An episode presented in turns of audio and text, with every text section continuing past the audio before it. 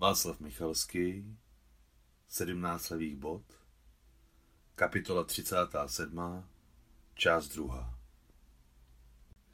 Náhle Tatiana Sergejevna zavolala, že mi připravila překvapení.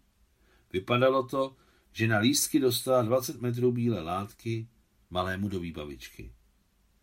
Tatiana Sergejevna uvolnila velký stůl, sundala z něj ubrus a s tichým zanícením které z ní přetékalo jakýmsi pozitivním citem, jemuž jsem tehdy ještě nerozuměla, začala rozměřovat látku, stříhat kojenecké košilky a čepečky.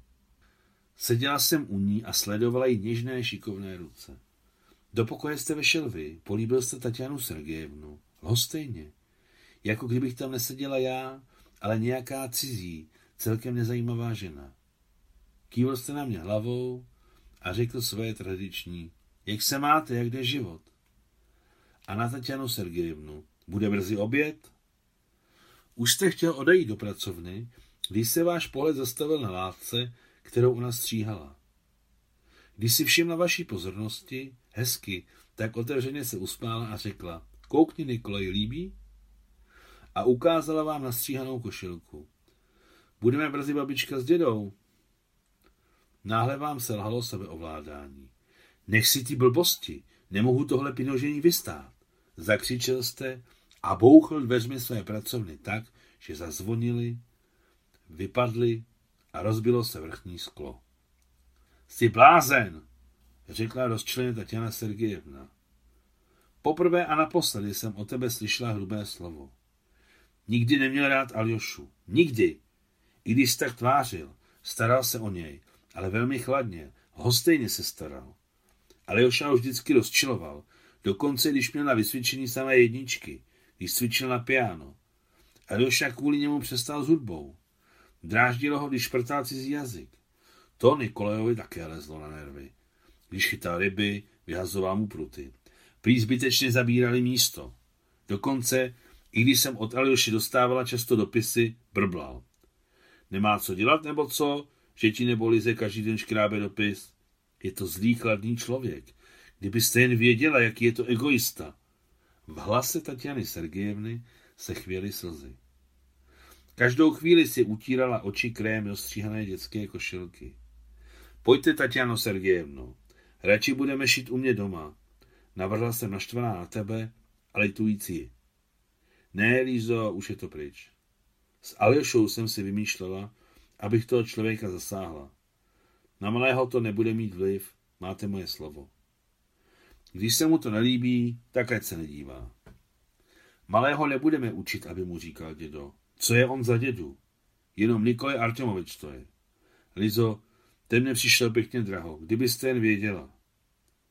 Poprvé a naposledy jsem slyšela stížnosti Tatiany Sergejevny. Byla to uzavřená, stižádostivá žena, ale přišla taková chvíle, kdy si s přáním urazit mne silně urazil ji. Zamkl jste se ve svém kabinetě a nepřál jste si obědvat, i když jste měl hlad. Nechce? Tak nechce, řekla Tatiana Sergejevna. No, Lízo, my si oběd dáme. A sedli jsme si k obědu. Ona se přemáhala. Abych ji podpořila, pustila jsem se také do jídla. Po obědě jsme spolu začali šít. Abych se ti pomstila, Hlasitě jsem se smála a zpívala. Byla u vytržení z čepičky, kterou ona šila. Tatiana Sergejevna to stejně nevydržela a zaklepala ti na pracovnu s otázkou Chceš ohřát oběd? Ty jsi neodpověděl. Odložíme šití na zítra, řekla Tatiana Sergejevna a laskavně políbila do vlasů. Očividně už nemohla víc dělat, jelikož věděla, že si hladový a vůbec prostě na to neměla náladu. Nechtělo se jí přede mnou před tebou ponižovat. Pojďme do kina, Tatiano Sergejevno, navrhla jsem. Na truc. To nejde, Lizo. I tak mám spoustu práce a on má hlad. Jak mohu jít z domu, když tu rozbije všechno nádobí? A hned se opravila, protože ji vystrašilo, že už dnes byla příliš otevřená. Dělám se legraci a to ty poznáš. Jako legraci vmísila se Kuzmičina. Vaše nová paní na uklid. Žádnou legraci. Nedávno, když jste Lizu přivezli z nemocnice, převracel všechny stoly v domě jako šílený. Potom se zamkl ve svém brlohu a proseděl tam tři dny a nikoho k sobě nepouštěl. Takovýho nervního profesora máme. Tatiana Sergejevna upadla jako dívka do rozpaků. To já, když jsem se tenkrát s vámi zdržela dva dny, on šílel, zaštěbetala. A když jste přijela, měl takovou radost, dodala upovídaná Kuzmičina. Ale další den byl zase mimo. Choval se jako pominutý. Co jste mu tam řekla, nevím, ale byl jako zvíře. Tyran, to se jinak nedá říct. Sergejevna skrývá všechno, všechno. Jak někdo přijde, je samý úsměv a vede rozhovory na úrovni. Lidé si myslí, že to není rodina, ale ráj. Bože, jak tě živa jsem něco takového neviděla. Nic mu nebylo po chuti. Došel k tomu, že si na oběd nesedne se Sergejevnou, ale nechá si ho přinést do pracovny. Ale před tebou nebo venku Sergejevně líbá ruce a špitá si s ní. Fuj, už bych dávno vzala nohy na ramena, kdybych tu nepracovala jako domácí. Tatiana Sergejevna z nějakého důvodu Kuzmičinu nesrovnala, nepřinutila ji zmlknout. Seděla celá sehnutá s dětskou košilkou přiloženou na pusu. A já, prokletá, co ji litovala, čestné slovo, opravdu se mi litovala, jásala. Tak to bylo. Vypadá to, že tvá lhostejnost je maska. Trpíš, mučíš se. Šla jsem po ulici, spěchla do služby a najednou se ve mně něco tiše ozvalo. Zastavila jsem se, zaposlouchala, ale všechno mlčelo. Dokonce se zdálo, že i srdce nebylo. Pokračovala jsem dál a když jsem otvírala dveře do nemocnice, uslyšela jsem opět v sobě ten něžný, roztřesený tlukot tep nového života. Celou noc v nemocnici, jako první jarní krůpěj, jsem se poslouchala a usmívala. Byla jsem u sebe doma. Neočekávaně se ozvaly vaše tři charakteristická zaklepání. Raz, dva, tři. Bože, co ještě? Neměla jsem z vašeho příchodu radost. Proč jste překročil můj práh? Ale vy jste ho překonal. A já se na vás mlčky dívala a čekala. Upíral jste na mne vaše oči, vaše zašlé oči. Dívali se mi do duše. Lizo, milujete mne? Není potřeba o tom mluvit. O Teluši nemám žádné dopisy. Čekám dítě. To prostě nejde. Pochopte mě. Prostě to nejde. Přišel jsem, Lízo, domluvil jsem se s doktorem Brodským, že vám tu operaci udělá, což není složité. Musíte studovat, jste ještě mladá. Všechno má svůj čas, Lizo. Ty to absolutně nevyhovuje, slyšíte mne? Věděl jsi, pro co zvedáš ruku? Ano, věděl. Ale já nevěřila. Pokoušela jsem se přesvědčit sama sebe, že mluvíš o něčem jiném. Zamysli se. Mít dítě, když ti ještě není 20. Proč? Musíš studovat. Řekl jste, pojmenoval to nejdůležitější, už jste se tím ani netajil. A tenkrát, když jsem nenašla jediné důstojné slovo, otevřela jsem před vámi do široka dveře. Mé gesto vás nevyplašilo, nýbrž rozesmálo. Ano, rozesmálo. Vy jste více než klidně zavřel dveře, ještě jste v nich otočil klíčem a, jako by se nechumelilo, stejným způsobem jste se usadil na gauči a donutil mne sednout si vedle vás. A jakmile si pustil moji ruku, hned jsem stala. Lizo, to, co teď cítíte, chápu, ale Lizo, musíte studovat. Nicméně s dítětem to nepůjde. Ale to není to nejdůležitější. Lizo, neníčte mne svým pohledem, nejsem váš nepřítel. Mlčela jsem a nevěděla. Najednou jsem pochopil, jak ubohý je váš jazyk. Mé mlčení vám očividně dodalo odvahu. Ano, často jsem si všimla, že především mlčení často rodí podlost. Mlčela jsem a ty pokračoval. Lizo, nechtěl jsem to říkat, ale lepší je, když to budete vědět ode mne, než z cizích úst. Lizo, Alexej se vdal do zajetí a stal se zrádcem. Dozvěděl jsem se tu strašnou novinu Řekl mi o tom můj kamarád, plukovník. Ano, to řekl. Jako první se Aljošu nazval zrádcem. Neomdlela jsem, nezbláznila se. Žít přece z takových věcí se lidé zblázní. Já dokonce ani neplakala. Vrhla jsem se na tebe, že tě udusím a udusila bych tě, kdybys mě neomráčil ranou pěstí do hlavy. To bylo jako moje záchrana. Ztratila jsem tvým úderem vědomí a nepamatuji se, jak si odešel. Když jsem se probrala, jasně jsem se cítila na straně nepřátel. Teď všichni, jako i ty, mohli nazvat Aljošu zrádcem. A co se mohla? Každého zabít? Vždyť jsem dokonce nezvládá udusit ani tebe, který se hned vyplazil z pokoje. Možná, že jsi odešel, ale mně se zdálo, že se musel především vyplazit. Kam jít? Co dělat, aby byl Aljoša osvobozen od strašného cejchu? Všichni, všichni byli nepřátelé. Jen jediná Tatiana Sergejevna uvěří, že je to lež, ale jí to říct nelze. Moje matka? Aljošovi přátelé? Mohou pochybovat, s nimi nelze počítat. To znamená, že já a Tatiana Sergejevna. Ale jí to říci nelze. Stačí, že trpím já. Nejdůležitější je uvidět tě ještě jednou a donutit všechno skrýt před Tatianou Sergejevnou. To bylo první, co se musela akutně udělat. To první. Ať se to Tatiana Sergejevna dozví později. Vybojovat pro ní s prokletým osudem aspoň několik dní klidu. Tento rozhovor mezi námi byl těžký jak pro mě, tak pro vás. Nechce se na ně ani vzpomínat. Od vás jsem dostala slovo, že ani pohledem, slovem, ani náznakem nedáte Tatianě Sergejevně nic najevo.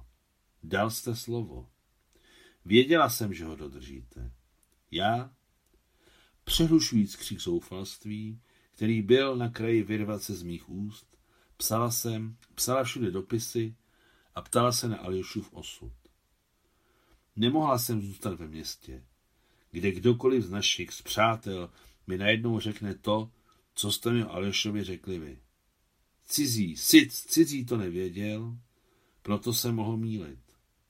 Na cizího bych se nezlobila. Ale vlastní, ten, který Aljošu znal, najednou něco takového, tento člověk by se stal mým nejhorším nepřítelem. Jak může pochybovat člověk, který má srdce, oči a uši? Člověk, který ho dobře znal? Vysvětluji to velmi chaoticky. Jsou city, které se nedají slovy vyjádřit. Aljoša je čistý. Věděla jsem to celým srdcem. A dala bych se za to useknout obě ruce. Žádná fakta, tudíž žádná fakta, žádné okolnosti neotřesou mojí vírou. To jsem věděla naprosto přesně, ale nemohla jsem zůstat v tomto městě. Instinktivně jsem cítila, že pro moje dítě je nezbytné odsud odjet. Tak jsem odjela. Do hor. Nastěhovala se mámu do svého pokoje. Zároveň jsem jí nařídila otevírat všechny dopisy na mé jméno a neprodleně mi je posílat, i když jsem sama na všechny dopisy psala svoji novou zpáteční adresu. Odjela jsem do jednoho z nejvzdálenějších vysokohorských území.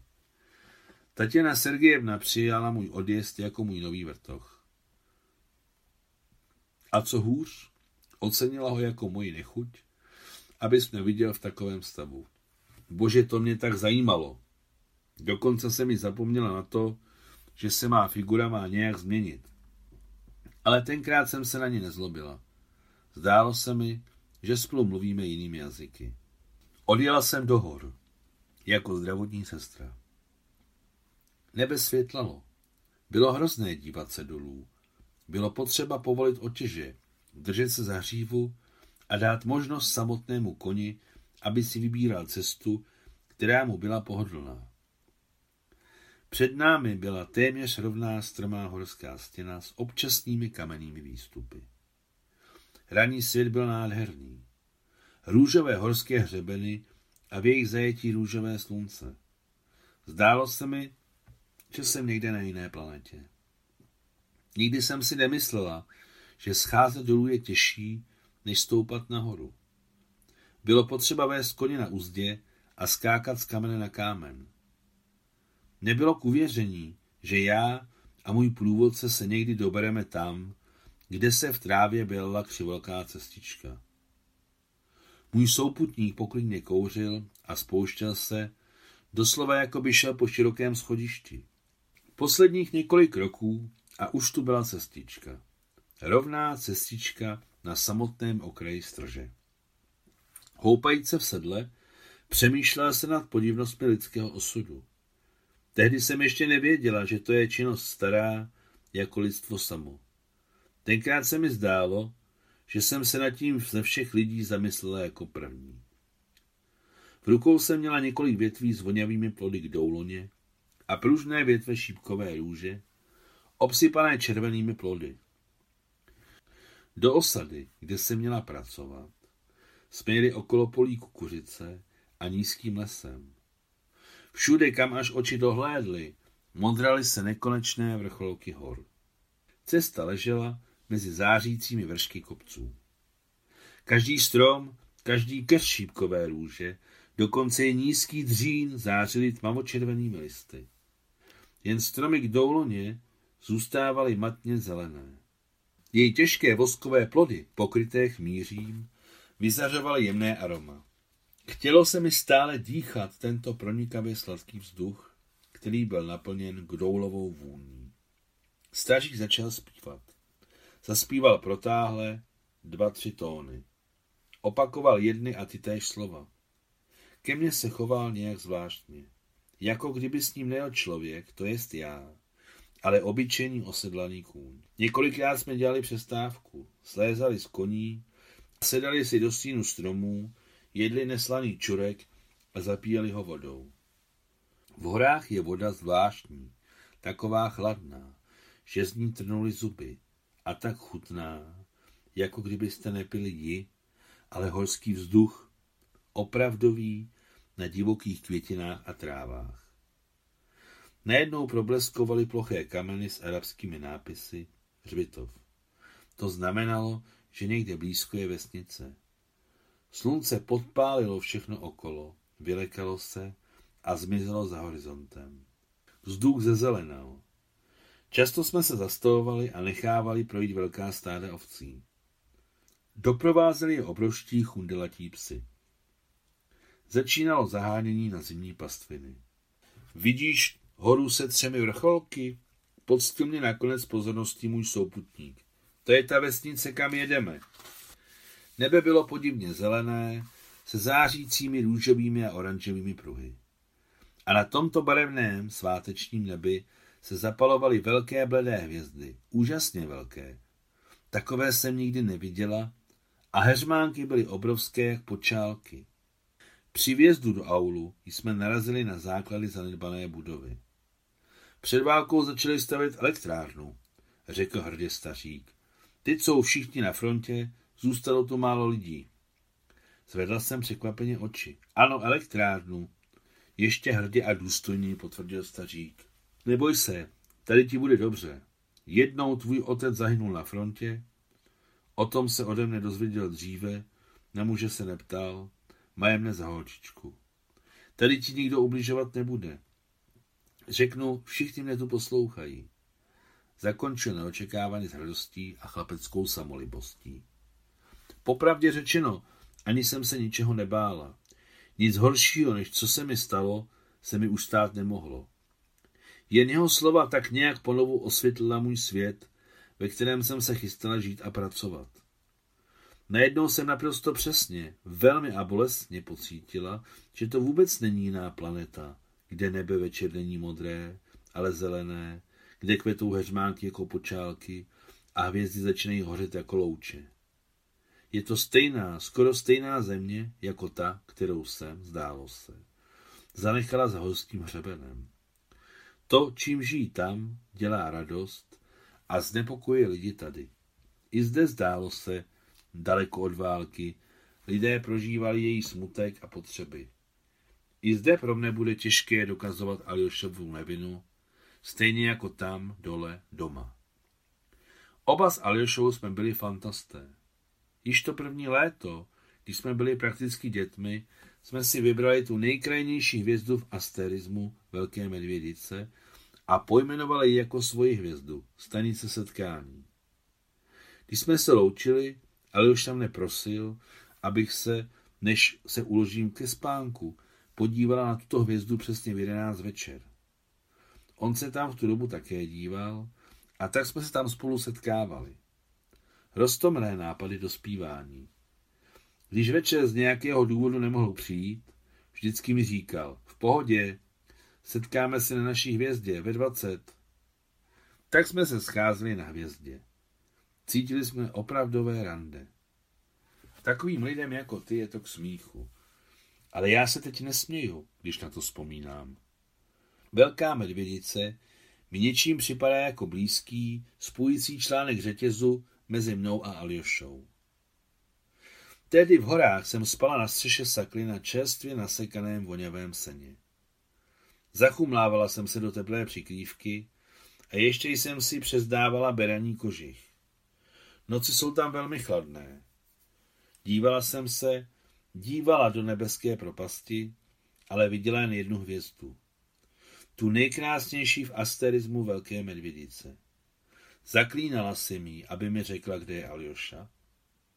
Kdyby byl naživu, tak by se tam naše pohledy setkaly a my bychom ošálili tisíce verst, které nás rozdělovaly. Ale já cítila, že se Aljoša na hvězdu nedívá, že můj Aljoša není. To mi říkalo takové hlasité a nesnesitelné ticho uvnitř mě. Ano, už tehdy jsem věděla, že Aljoša není. Věděla jsem to proto, že jsme se s Aljošou nejednou setkávali na naší hvězdě. V dopisech jsme se domluvili, že se pokaždé budeme setkávat v jedenáct večer a setkávali se, když byl ve škole, i jak byl na frontě, a potom, když jsem byla na frontě, tak i pak, když jsem byla v nemocnici. Pokaždé jsem cítila, že se dívá na hvězdu a naše pohledy se kříží. A pokud se stávalo, že jsem se při pohledu na hvězdu setkávala s chladnou prázdnotou, poznávala jsem, že z nějakého důvodu se Aljoša nedívá a i hned jsem mu psala poplašný dopis. Divné to je, ale chcete-li věřte či nevěřte, nevím, jak to věda vysvětluje, ale vždycky to bylo tak, právě přesně takhle. Když se Aljoša z nějaké na něm nezávislé příčiny na hvězdu nedíval, vždycky jsem to věděla. To samé cítili Aljoša. A právě tehdy v horách, když jsem ležela na střeše sakly v cizím, zapomenutém aulu, jsem věděla, že se Aljoša na hvězdu nedívá, že Aljoša není. Hvězda, hvězda, naše hvězdy. Kdo věděl, kdo mohl předvídat, že se naše roztomilá hra takhle tragicky změní. Teď se na to souvězdí nemohou podívat. A když se náhodou můj pohled dotkne naší hvězdy, je mi úzko. Moje milá, zázraku můj, zítra lépe řečeno dneska za úsvitu začíná velký útok. Bude velmi horko. Doufám, že smrti nepodlehnu, že ji podvedu. Nedělej si starosti, když se nepotkáme. Čekej mne 1. října ve 23.00. Bezpodmínečně budu na Velké medvědici. Buď ve spojení. Tento dopis mi Aljoša nezvládl dopsat. Nevím proč. Objevili ho v jeho polní tašce. Tento dopis byl hlavním a jediným důkazem obžaloby proti Aljošovi. Vykládali si to jako zprávu nepříteli a Aljošův spis se jmenoval Velká medvědice. Utíkala jsem před životem, ale ocitla se v jeho samotném centru. Byla jsem jediný asistent lékaře na několik vesnic. Doktor, jak mi tu říkali. Neřeknu, že jsem měla hodně pacientů, ale byli spokojení. Ženy, kterým jsem vypisoval recepty na různé neduhy, si je přikládali na nemocná místa s vírou v to, že právě tento papír je vyléčí. Dlouho jsem jim musela vysvětlovat, že s tímto papírem je potřeba jít do oblastního centra a dostat na něj léky. Ať tam bylo jakkoliv, nechci s tebou vést debatu na téma vlasteneckého dluhu. Já cítila, věděla jsem, chápala, že každý den je mě v tomto aulu potřeba víc a víc. Tito lidé mě velmi potřebovali.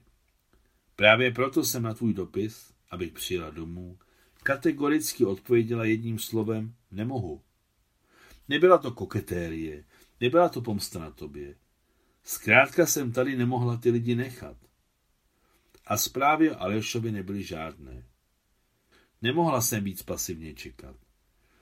Žádala jsem o zproštění funkce, poslání náhrady nebo mi dát mateřskou dovolenou. V noci se v aulu zvedl nepředstavitelný šum. Najednou zabouchali dveře, lidé zakřičeli, zaplakali a zapískali chlapci. Všichni utíkali na malinké náměstíčko v aulu, kde stál Leninův památník. Stejně jako všichni, s pláčem i smíchem, napůl oblečená, běžela jsem i já. Brzy byl na náměstí celý aul. Poprvé v životě jsem viděla veřejné schromáždění, které vzniklo živelně. Válka skončila? Končila válka?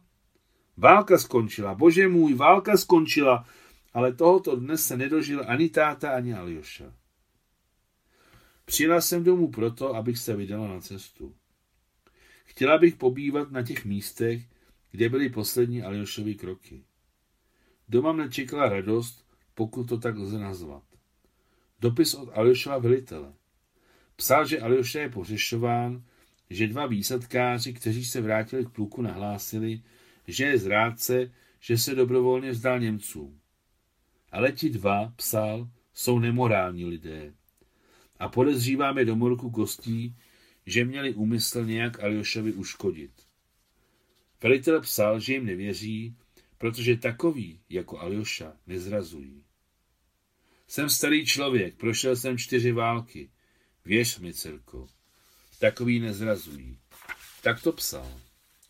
Je to osudová chyba a udělám všechno, abych rehabilitoval jméno tvého muže. Byl to neohrožený rozvědčík. Neklesej na mysli, piš mi, dokud nebude demobilizace. Naučila jsem se ten dopis na spaměť. Byl pro mě vzduch, voda a chléb.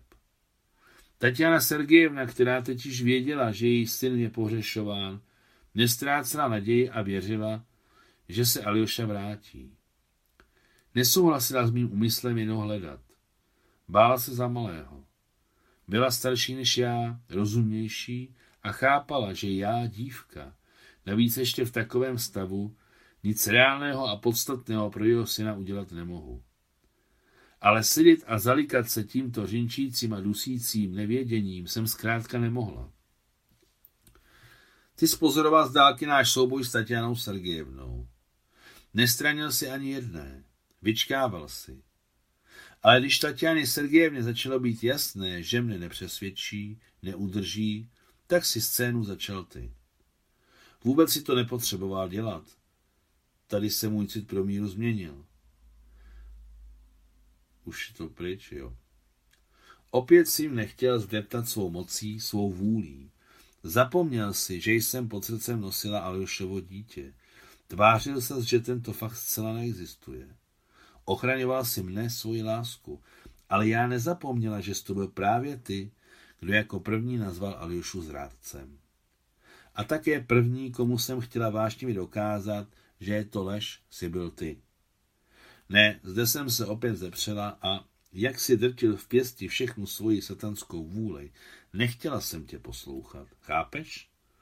Prostě jsem to tak nechtěla, čím jsem tě přivedla k šílenství. Cítil si, že nade mnou náhle ztratil moc. Strpěl si to tenkrát jako úder. V každém případě i za to díky. A bez ohledu na to, jak si mě potom ponižoval, všechno, o čem teď píšu, bylo a to nezapomeneš.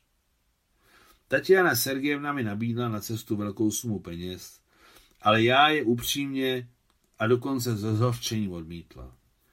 Věděla jsem, že celkově je od přírody štědrá v utrácení svých peněz. Věděla jsem, že neměla a nemá žádné úspory. Také jsem věděla, že ty si ze své přirozenosti člověk šetrný a své peníze při odsuzování, rozačno... při odsuzování rozhazovačnosti Tatiany Sergejevny dáváš na spořitelní knížku. Ospravedlňoval si to tím, že prý chceš, abyste měli společně nějaké volné peníze. Ale spořitelní knížka byla na tvé jméno a já věděla, že Tatiana Sergejevna na ní nikdy nesahala, když potřebovala peníze. Radši si u někoho půjčila, ale hlavně, aby nebrala z vašeho společného konta. Zřejmě proto měla své důvody. Ale teď potřebovala peněz hodně. Tak nechala svých zásad a vzala si je u tebe. Nevím. Bohužel zůstalo to pro mě tajemstvím. Zda ochotně nebo s pokáráním a poučováním, ale dal si je. Což pak jsem si mohla na pátrání po Aljošovi na rehabilitaci jeho dobrého jména vzít tvé peníze. Radši bych si je vyžebrala. Kdyby moje matka neměla deset tisíc... Fuj, ještě jednou. Radši bych si je vyžebrala, kdyby moje matka neměla desetitisíce, které vydělala na kávě. Máma se chystala pro sebe koupit domeček, ale když zjistila, že potřebují peníze, přinesla je sama v látkové tašce s tkanicemi. Bylo tam spousta tučných balíčků bankovek. Udělala to od srdce. S vděčností jsem si je vzala. Přece byly z velké části vojenské a nyní šli na pátrání po vojákovi, který byl statečný a čestný člověk. Moje matka se nabídla, že pojede spolu se mnou. Byla jsem jí za to moc vděčná. Tatiana Sergejevna byla též spokojená, že na takové, dle jeho názoru, těžké pátrání se nevydám sama. Za oknem Adamovy strážnice se jí začal modrat častný letní úsvit. Adam, pardon, Adama unavilo čtení. Zapál Petrovi ohřívač a postavil na čaj. Dokud se ohříval, procházel se po místnosti tam a zpátky, ale jakmile vypil stakan silného horkého čaje, s nabitými silami začal číst. Lízin sešit. Okolnosti tomu chtěli, že jsem dlouho nevzala do ruky pero, ale nyní mám tajný sešit zase před sebou. V životě jsem to neuměla dotáhnout nic do konce. Všechno jsem nechávala v půlce, když mě to přestalo bavit. Teď asi poprvé dotáhnu do konce, co jsem si vymyslela, aniž bych čekala, že to za mě život vyřeší. Je to podivné, ale o mém životě si věděl vždycky málo.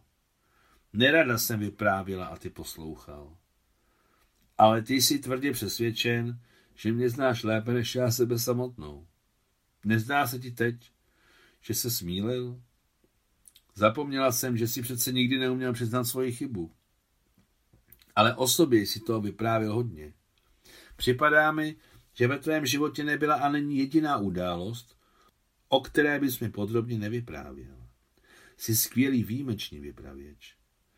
A přece se mi zdálo, byla jsem o tom hluboce přesvědčená, že tě vůbec, ale vůbec neznám. Mohla jsem si lámat hlavu jakkoliv, byl si pro mě vždycky záhadou.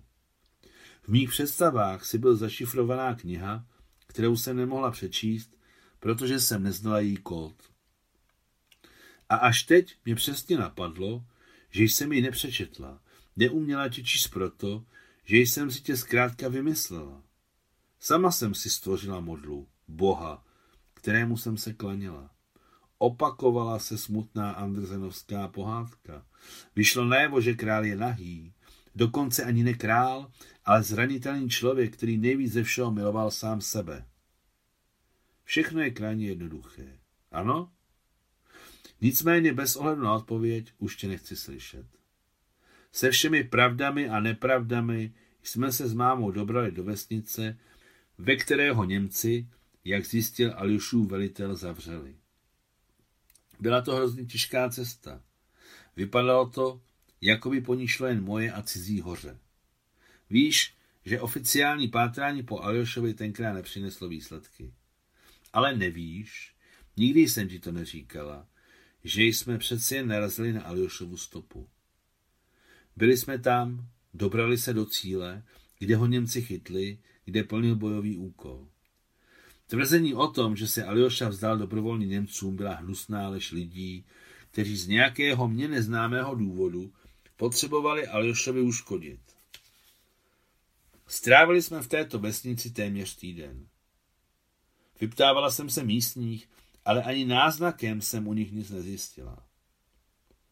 Podařilo se mi vypátrat kůlnu, ve které, podle vesničanů, bylo to na Ukrajině, seděl sovětský poručík, kterého Němci odněkaď přivezli.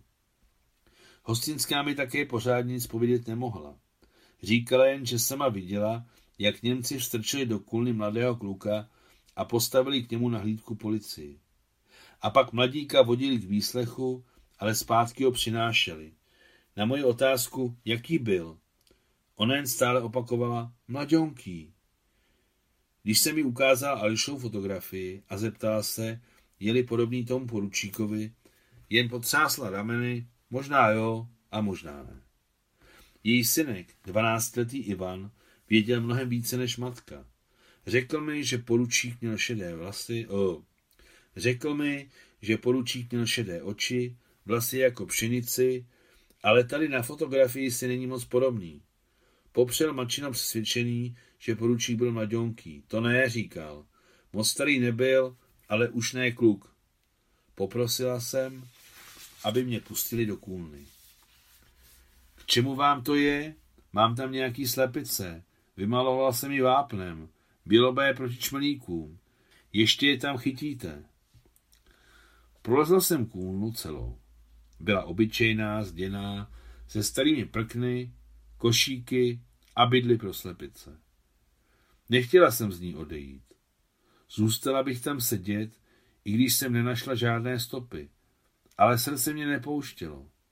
Nevím proč, ale ještě než jsem přestoupila práh, byla jsem přesvědčená, že právě v této kůlně strávil Aljoša poslední dny, poslední hodiny svého života. Kůlna byla pečlivě vybílená. Prohlížela jsem stěny, všechny skuliny, všechny zákoutí a hřebíky. Uplynul téměř rok, co tu Aljoša byl, tak co jsem hledala? Kdyby stěny nebyly vybílené silnou vrstvou vápna, našla bych, co jsem hledala. Až do morku kostí jsem byla přesvědčena, že pod tím nažloutlým vápnem jsou uchovány otisky Aljoševých rukou a možná jeho poslední slova. A našla jsem je, našla. Uprosila jsem hostinskou Ivasiu a mámu, aby mi pomohli všechno z kůlny vynést a najednou jsem uviděla své jméno. Bylo napsáno mnohokrát, jedno za druhým. Liza, Liza, Liza, Liza, Liza, Liza. Bylo to v místě, kde leželo dříví. Zůstal tam kousek nenabílené zdi. Lízo, lízo, lízo, lízo, lízo, lízo. Tento Alešův křik mě ohlušil. Lízo, lízo, lízo, lízo, lízo, lízo. A dá vrstva vápna a světle fialový pruh štětkou rozmazaných slov. Tenkrát mi ta slova nestačila. Nález mě úplně zničil. Lízo! A ani slovo navíc. Ale jak čas běží, zní mi mnohem víc každé písmeno mého jména, které bylo napsáno před Aljošovou smrtí. Lízo, lízo, lízo, lízo, lízo, lízo. Tenhle jeho poslední křik byl měřítkem, podle kterého se chci naučit žít. Řekne, že je to příliš pozdě, když všechno už je pryč. Za to se trestám. Tak prosím Aljošu odpuštění a soudím tebe a sebe. Teď chápeš, proč nemohu zůstat s tebou a nemohu se stát tvou ženou? Lízo, lízo, lízo, lízo, lízo. A co mu odpovím? Počkej, Aljošo, stala jsem se ženou člověka, kterého si nazval otcem a on tebe zrádcem. Ale to není všechno, i když je to to nejdůležitější. Došla jsem k nejčernějším stránkám svého života. Aljošu soudili v nepřítomnosti podle svědectví těch dvou a dopisu pro mě o setkání na Velké medvědici, který u něj našli v polním ruksaku. Byla to těžká léta, nejtěžší v mém životě. Už jsem neměla dopisy od Aljoši, jeho starosti a jeho lásku. Ty si mě přestal všímat. Cítila jsem, že to z tvé strany není hra. Prostě si o mne ztratil všechen zájem. Pokud teď napíšu, že mi to tenkrát bylo jedno, budu lhát. Ne, nikdy jsem nebyl hostejný. Bolestně se mne dotýká tvá lhostejnost. Tolik bych si cenila tvé přátelské účasti, ale ty jsi mě nevšímal, zkrátka nevšímal. A z toho jsem byla ještě nešťastnější. Kdybych mohla být ještě nešťastnější, než jsem byla. Tatiánka byla často nemocná a potřebovala hodně pozornosti a péče. Akademické volno v institutu mi skončilo, prodlužovala jsem si ho dvakrát. Bylo nezbytné buď skončit, nebo se vážně zabývat studiem. Vrátila jsem se do institutu, ale práce jsem nenechala. Nebylo by z čeho žít. Peníze na Tatiánku jsem tenkrát ještě nedostávala. Souhlasit s tím, aby mě s dcerou vydržovala Tatiana Sergejevna, jsem nemohla. I tak pomáhala, že pro Tatiánku kupovala všechno. Za mé peníze nebylo tehdy možné kromě chleba a brambor koupit nic. Konec druhé části 37. kapitoly.